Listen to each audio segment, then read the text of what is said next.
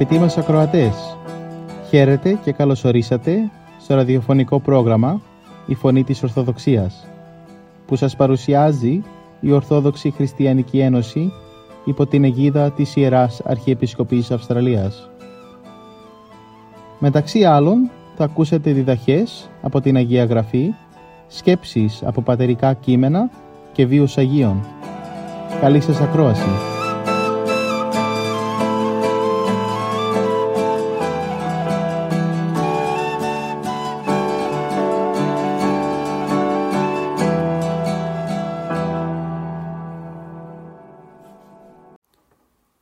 Σήμερα ο καθηγητής Μιχαήλ Αντωνιάδης θα μας μιλήσει για τη σημερινή Ευαγγελική Περικοπή με θέμα τον διάλογο του Ιησού με τον πλούσιο νέο από του Καταλουκά Ευαγγελίου κεφάλαιο 18 στίχη 18 έως 27. Κήρυγμα Λουκά Κυριακή 13η Μιχαήλ Αντωνιάδης 26 Νοεμβρίου Τη ζωή θέλει να ζήσει με απόλαυση, ευτυχία και μακαριότητα ο νεαρός άρχοντας της σημερινής περικοπής του Ιερού Ευαγγελίου. Γι' αυτό ρωτά τον Κύριο Ιησού «Διδάσκαλε, τι να κάνω για να κληρονομήσω την αιώνια ζωή» Ερωτά γιατί δεν είναι σίγουρος ότι ο θρησκευτικός τρόπος με τον οποίο ζει είναι αρκετός για να τον καταστήσουν άξιο της αιωνίου ζωής. Δυστυχώς, πολλοί από εμάς βρισκόμαστε στην ίδια θέση με τον νοερό, νοερό συζητητή του Ιησού. Ο νέος αυτός κάνει το ίδιο λάθος που κάνουν οι περισσότεροι από εμάς. Νομίζει ότι η αιώνια ζωή είναι μια μέλουσα φάση της ζωής που ζούμε εδώ στη γη. Δεν έχει καταλάβει ότι δεν μπορούμε να ζήσουμε αιώνια με το σώμα της σάρκας που έχουμε. Η αιώνια ζωή υπάρχει μόνο στη Βασιλεία του Θεού, όπου ζουν οι ψυχές των ανθρώπων, μάλιστα μόνο εκείνων που ζουν στη γη σύμφωνα με το θέλημά Του. Η απάντηση του Ιησού στο νερό άρχοντα είναι γνωρίζεις τις εντολές, αυτές στήρισε και θα αποκτήσεις την αιώνια ζωή. Εκείνος ρωτά, ποιες ακριβώς, μη μοιχεύσεις, μη φωνεύσεις, μη κλέψεις, μη ψευδοματηρήσεις, τι με τον πατέρα και τη μητέρα σου. Αυτές είναι οι εντολές που βρίσκονται στη δεύτερη πλάκα του νόμου του Μωυσέως και έχουν να κάνουν με τα καθήκοντα του ανθρώπου προς τον πλησίον. Όταν κανείς στηρεί αυτές τις εντολές, τότε είναι εύκολο να τηρήσει και τις εντολές στην πρώτη πλάκα του νόμου που είναι αγάπη προς τον Θεό και τον πλησίον. Όποιος συμπεριφέρεται προς τους άλλους χριστιανικά, τότε οπωσδήποτε η συμπεριφορά του προς τον Θεό θα είναι σωστή. Ο νεαρός συζητητής της περικοπής απαντά ότι στην τήρηση των εντολών του νόμου δεν βρήκε την αιώνια ζωή. Εκείνος ζητά μια άλλη εντολή ένα άλλο μέσο για να την αποκτήσει. Πάντα ταύτα φυλαξάμιν εκ νεότητός μου. Όλα αυτά τα τήρησα από τα παιδικά μου χρόνια. Τι άλλο μου λείπει; Η απορία του είναι δικαιολογημένη, διότι οι ραβίνοι της εποχής εκείνης δίδασκαν ότι η αιώνια ζωή αποκτάται από εκείνο που μελετά και γνωρίζει τον νόμο του Μωυσέως. Υπάρχει δε και το ιστορικό γεγονός της εποχής όπου ένας αρχιεραβίνος πούλησε το μόνο χωράφι που είχε για να αφοσιωθεί στη μελέτη του νόμου, ελπίζοντας ότι θα κληρονομήσει έτσι την αιώνια ζωή. Η δετήρηση των ειδωλών του νόμου από τους Ιουδαίους εκείνον τον καιρό ήταν επιπόλαια, επιφανειακή και τυπική. Ποτέ τους δεν κάθισαν να σκεφτούν τι σημαίνει νόμος Θεού καθήκοντα προς τον πλησίον, αιωνιότητα. Ακριβώς όπως πολλοί από εμάς δεν έχουμε ασχοληθεί σοβαρά για το αιώνιο μέλλον μας. Σήμερα όμως ο Κύριος Ιησούς μας αποκαλύπτει ένα συγκλονιστικό γεγονός ότι η αιώνια ζωή αρχίζει από αυτή τη ζωή. από τη δική του εποχή δηλαδή μέχρι σήμερα και εις τους αιώνας των αιώνων. Τι λέει, αυτή η γαρεστή αιώνια ζωή για να γινώσκου είσαι το μόνον αληθινό Θεόν και ο απέστειλας Ιησού Χριστό. Αυτή είναι η αιώνια ζωή, ώστε οι άνθρωποι να γνωρίζουν εσένα τον μόνο αληθινό Θεό και αυτό που έστειλες εδώ στη γη, τον Ιησού Χριστό. Και αλλού περιγράφει ξανά την αιώνια ζωή. Όταν λόγων μου ακούν και πιστεύουν το πέψαντί με έχει ζωή αιώνιον. Όποιος ακούει και υπακούει στη διδασκαλία μου και πιστεύει σε αυτό που με έστειλε, αυτός θα ζήσει αιώνια. Ώστε η αιωνιότητα δεν είναι κάτι του μέλλοντος, κάτι μετά θάνατον, αλλά αρχίζει από τώρα. Όποιος πιστεύει ειλικρινά στο Θεό, ψηλαφεί τις διαστάσεις της και περπατά στο φως της, κληρονομεί την αιώνια ζωή.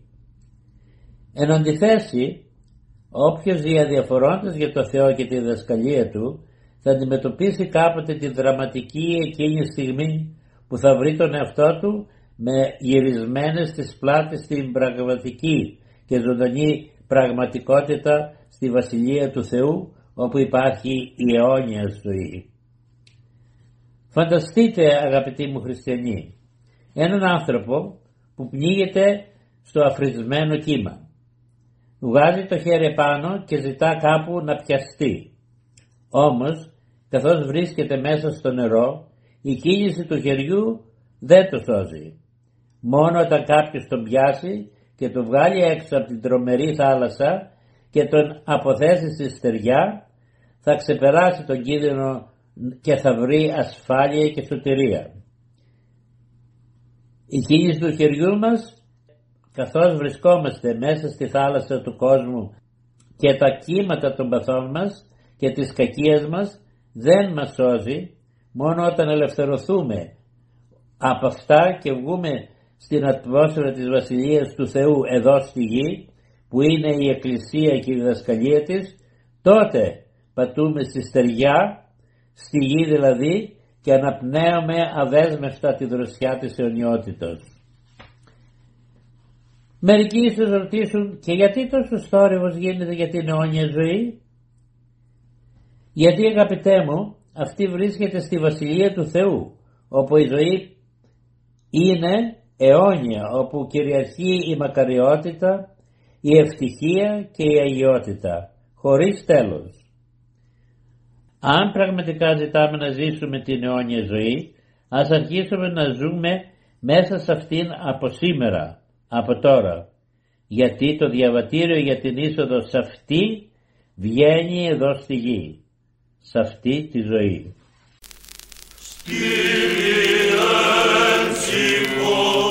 της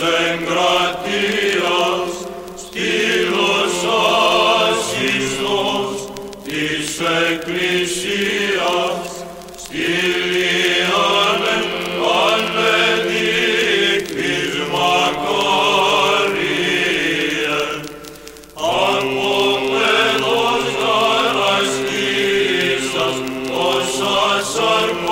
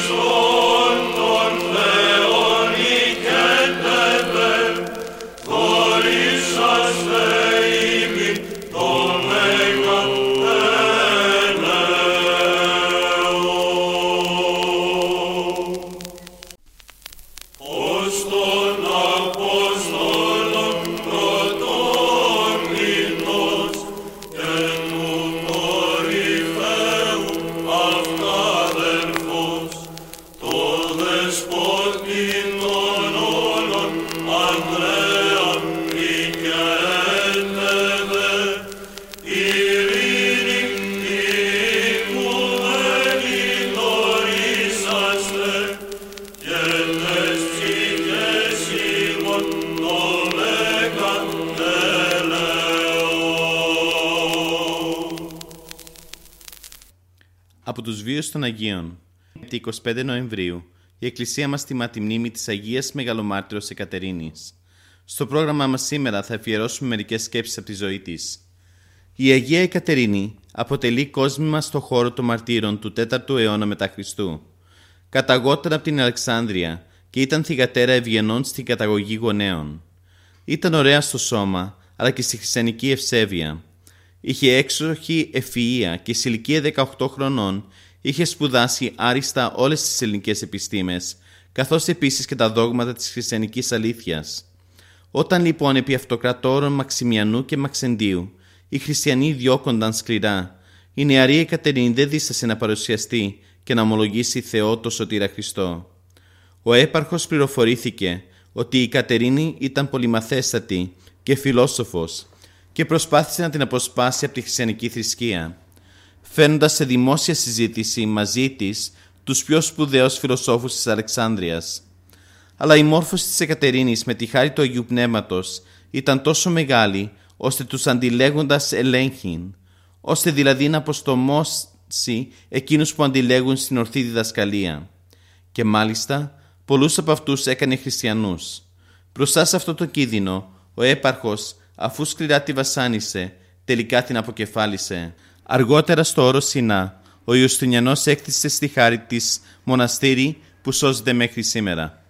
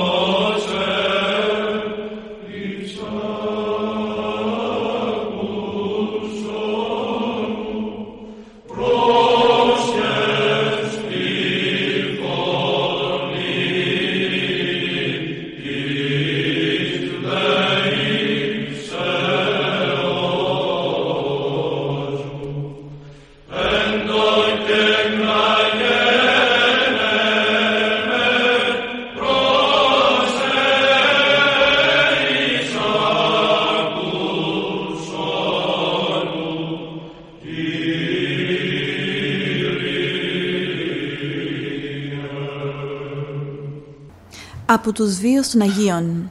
Την ερχόμενη 30 Νοεμβρίου η Εκκλησία μας τιμά την μνήμη του Αποστόλου Ανδρέα. Στο πρόγραμμά μας σήμερα θα αφιερώσουμε μερικές σκέψεις από τη ζωή του. Ο Ανδρέας, ψαράς στο επάγγελμα και αδελφός του Αποστόλου Πέτρου, ήταν από τη Βαϊσταϊδά της Γαλιλαίας. Επειδή κλήθηκε από τον Κύριο πρώτος στην ομάδα των μαθητών, ονομάστηκε Πρωτόκλητος. Η ιστορία της ζωής του Ανδρέα μέχρι τη Σταύρωση, την Ανάσταση και την Ανάληψη του Κυρίου υπήρξε σχεδόν ίδια με εκείνη των άλλων μαθητών. Μετά το σχηματισμό της πρώτης εκκλησίας, ο Ανδρέας κήρυξε στη Βυθινία, Εύξηνο Πόντο, Θράκη, Μακεδονία και Ήπειρο. Τελικά κατέληξε στην Αχαΐα. Εκεί η διδασκαλία του καρποφόρησε και με τις προσευχές του θεράπευσε θαυματουργικά πολλούς ασθενείς. Έτσι, η χριστιανική αλήθεια είχε μεγάλες κατακτήσεις στο λαό της Πάτρας. Ακόμα και η Μαξιμίλα, σύζυγος του Ανθιπάτου Αχαΐας Αιγιάτου, αφού τη θεράπευσε ο Απόστολος από τη βαριά αρρώστια που είχε, πίστεψε στο Χριστό. Το γεγονός εκνεύρισε τον ανθήματο και με την παρότρινση των ειδωλατρών ιερέων συνέλαβε τον Ανδρέα και τον σταύρωσε σε σχήμα χ. Έτσι, ο Απόστολος Ανδρέας παρέστησε τον εαυτό του στο Θεό δόκιμον εργάτην, δηλαδή δοκιμασμένον και τέλειο εργάτη το Ευαγγελίο. Το λείψανό του έθαψε με ευλάβεια ο πρώτος επίσκοπος πατρών Στρατοκλής από τους βίους των Αγίων. Την ερχόμενη Τετάρτη, 30 Νοεμβρίου, η Εκκλησία μας τιμά την μνήμη του Αποστόλου Ανδρέα. Στο πρόγραμμά μας σήμερα θα αφιερώσουμε μερικές σκέψεις από τη ζωή του. Ο Ανδρέας, ψαράς στο επάγγελμα και αδελφός του Αποστόλου Πέτρου, ήταν από τη Βαϊσταϊδά της Γαλιλαίας. Επειδή κλήθηκε από τον Κύριο πρώτος στην ομάδα των μαθητών, ονομάστηκε Πρωτόκλητος. Η ιστορία της ζωής του Ανδρέα μέχρι τη Σταύρωση, την Ανάσταση και την Ανάληψη του Κυρίου υπήρξε σχεδόν ίδια με εκείνη των άλλων μαθητών. Μετά το σχηματισμό της πρώτης εκκλησίας, ο Ανδρέας κήρυξε στη Βυθινία, Εύξηνο Πόντο, Θράκη, Μακεδονία και Ήπειρο. Τελικά κατέληξε στην Αχαΐα. Εκεί η διδασκαλία του καρποφόρησε και με τις προσευχές του θεράπευσε θαυματουργικά πολλούς ασθενείς. Έτσι, η χριστιανική αλήθεια είχε μεγάλες κατακτήσεις στο λαό της Πάτρας.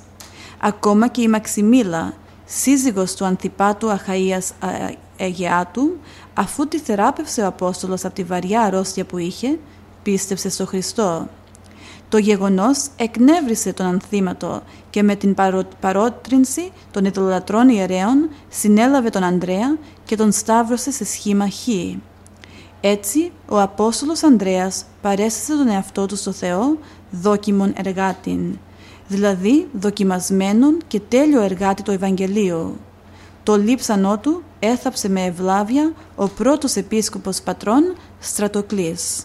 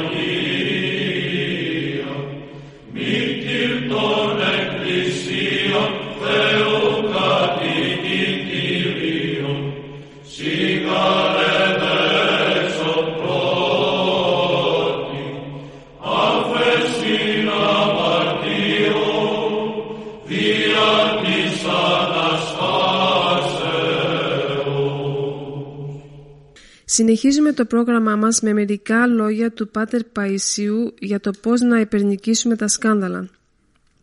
Τι σκανδαλοποιεί είναι μερικοί. Ήταν δύο φίλοι στην Κόνιτσα πολύ αγαπημένοι. Τις γιορτές και τις κερακές δεν γύριζαν μέσα στην πόλη. Έρχοντας στο μοναστήρι στο στόμιο έψαναν κιόλας. Ύστερα ανέβαιναν στο βουνό στην Καμίλα μια μέρα ένας διαστρεμένος τύπος τους έβαλε σκάνδαλα. Πάει στον έναν και του λέει «Ξέρεις τι είπε για σένα αυτός, αυτό και αυτό». Πάει μετά και στον άλλον και του λέει «Ξέρεις τι είπε για σένα αυτός που τον έχεις φίλο, αυτό και αυτό». Αμέσως έγιναν και οι δύο θηρία και πιάνουν έναν καυγά μέσα στο μοναστήρι. Εν τω μεταξύ εκείνος που έβαλε το φυτίλι έφυγε και αυτοί δώσ' του να μαλώνουν. Ο μικρότερος ήταν και λίγο νευρικός και έβριζε το μεγαλύτερο. Τώρα λέω τι να κάνω. Βρε τον πειρασμό, τι, τι κάνει. Πάει και λέει στο μεγάλο. Κοίταξε, μικρός είναι. Αφού είναι και λίγο νευρικός, μη τον παρεξηγείς. Ζήτησε του συγγνώμη. Πάτερ, τι συγγνώμη να ζητήσω, του, μου λέει. Δεν βλέπεις πως με βρίζει. Εγώ ούτε καν έχω ιδέα από αυτά που λέει. Πάω και στο μικρό και του λέω Κοίταξε, μεγάλος είναι. Δεν είναι έτσι να τα βλέπεις τα πράγματα. Πήγαινε, ζήτησε του συγγνώμη. Αρπάχτηκε εκείνος, έβαλε τις φωνές. Θα μαλώσουμε και μαζί, πάτερ. Ε, να μαλώσουμε, ρε Παντελή. Άφησε με όμως να ετοιμαστώ λίγο, του είπε και έφυγε. Έξω από το μοναστήρι είχε κάνει ξύλα μακριά για να, για να φράξει τον κήπο. Πάω, παίρνω από 400 μέτρα μακριά ένα ξύλο κοντά 5 μέτρα και το σβάρνιζα σιγά σιγά για να τον κάνω να γελάσει. Εκείνος άκουγε που το σβάρνιζα, αλλά πού να φανταστεί τι το ήθελα. Μπήκα μέσα στην αυλή σβαρνίζοντας το ξύλο μέχρι που έφτασα κάτω από το νάρθηκα. «Σταμάτα ρε Παντελή να μαλώνουμε», λέω. Έσκασα στα γέλια και οι δύο μόλις κατάλαβαν τι το ήθελα το ξύλο. Αυτό ήταν. Έσπασε ο πάγος. Έσκασε ο διάβλος. «Είστε στα καλά σας», τους λέω. «Τι είναι αυτά» και αγαπήθηκαν πάλι. Βλέπεις ο διάολος τι κάνει; Ο άλλος ίσως τους ζήλευε που ήταν τόσο αγαπημένοι σαν αδέρφια. Διέβαλε τον έναν και τον άλλον και έφυγε. Η διαβολή είναι πολύ κακό. Γι' αυτό και ο πειρασμός λέγεται διάβολος. Διαβάλλει. Άλλα λέει στον έναν, άλλα στον άλλον και δημιουργεί σκάνδαλα. Και είδες τι πίστευαν οι καημένοι και πιάστηκαν. Γεννηθήκοντα όταν σου προσέχοντα εις την φωνή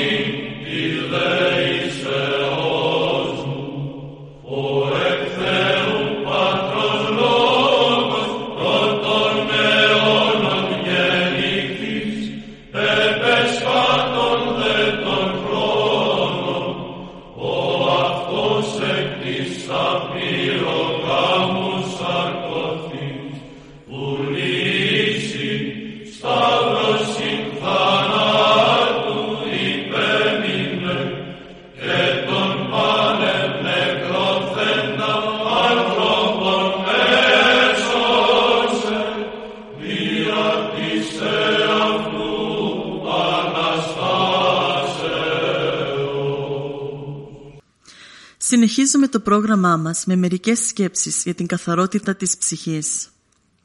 Ο άνθρωπος, για να διατηρήσει την ψυχική του καθαριότητα, πρέπει να αποφεύγει όλα εκείνα τα κακά που τρέφουν τα πάθη, να κόψει δηλαδή τις αιτίες των παθών. Πρέπει ακόμη με την προσευχή και τη μελέτη των θείων γραφών να διώχνει τους ρηπαρούς και βρωμερούς λογισμούς που τον μολύνουν. Το κακό βέβαια δεν θα υποχωρήσει αλλά και εμείς δεν πρέπει να αποχωρούμε γιατί έχουμε μαζί μας τον πανταδύναμο Θεό.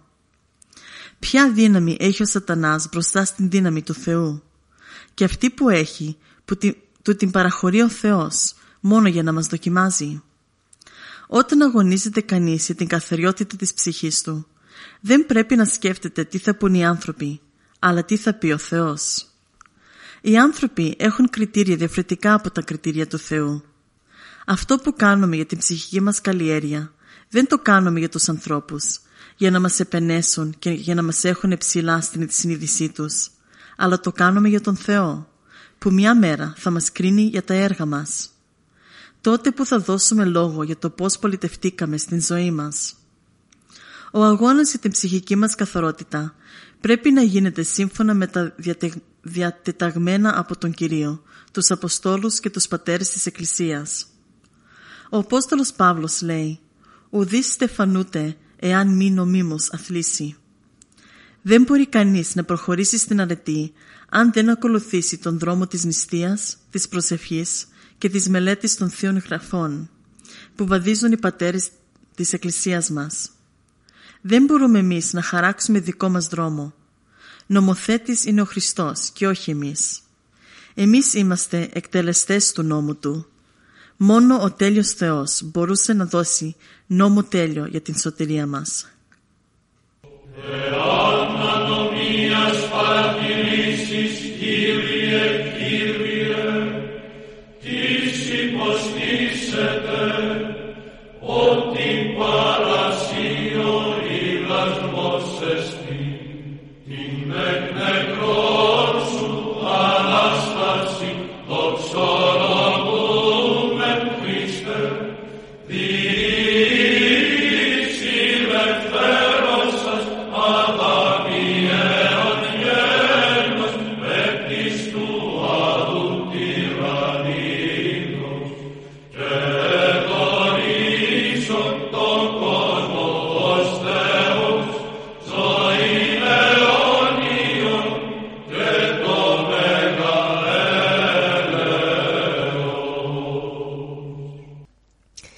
Συνεχίζουμε το πρόγραμμά μας με μερικές σκέψεις από τους πατέρες για τα αμαρτωλά πάθη.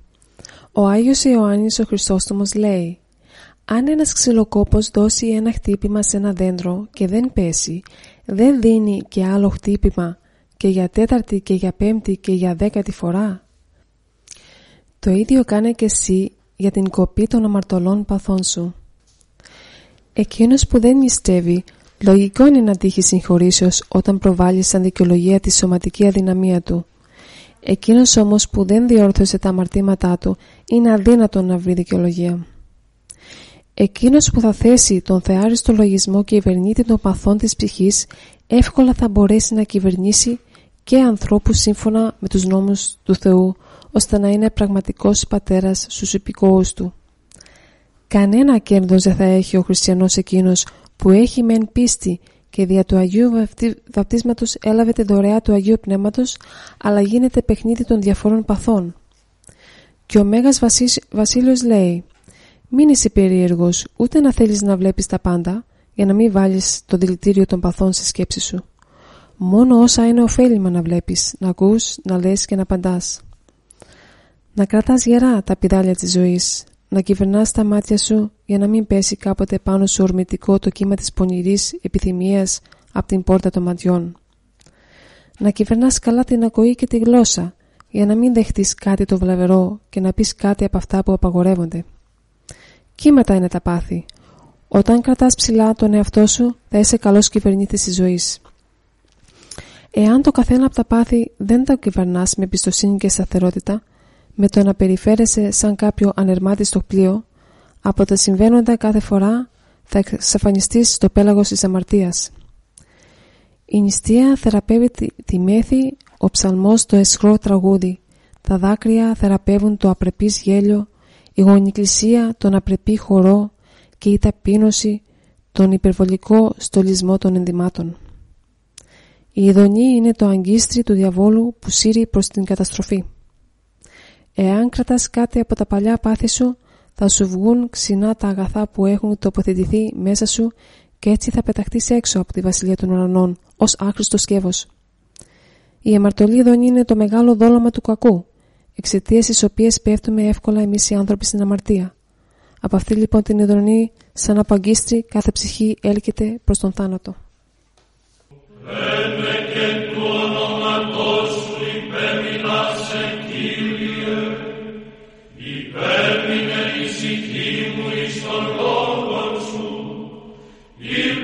Christian.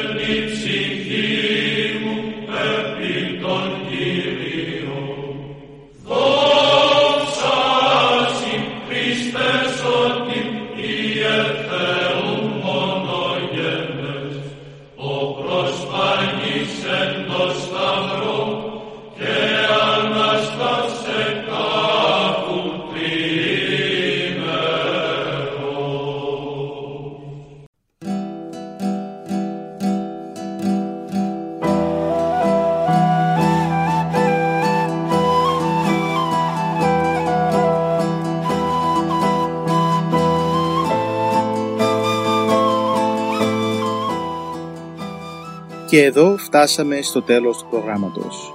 Σας ευχαριστούμε για τη συντροφιά σας. Θα είμαστε και πάλι κοντά σας την επόμενη εβδομάδα. Μπορείτε επίσης να μας παρακολουθήσετε στο Facebook, Spotify και στο YouTube. Κανάλι «Η Φωνή της Ορθοδοξίας». Αγαπητοί μας ακροατές, ο Θεός μαζί σας. Χαίρετε.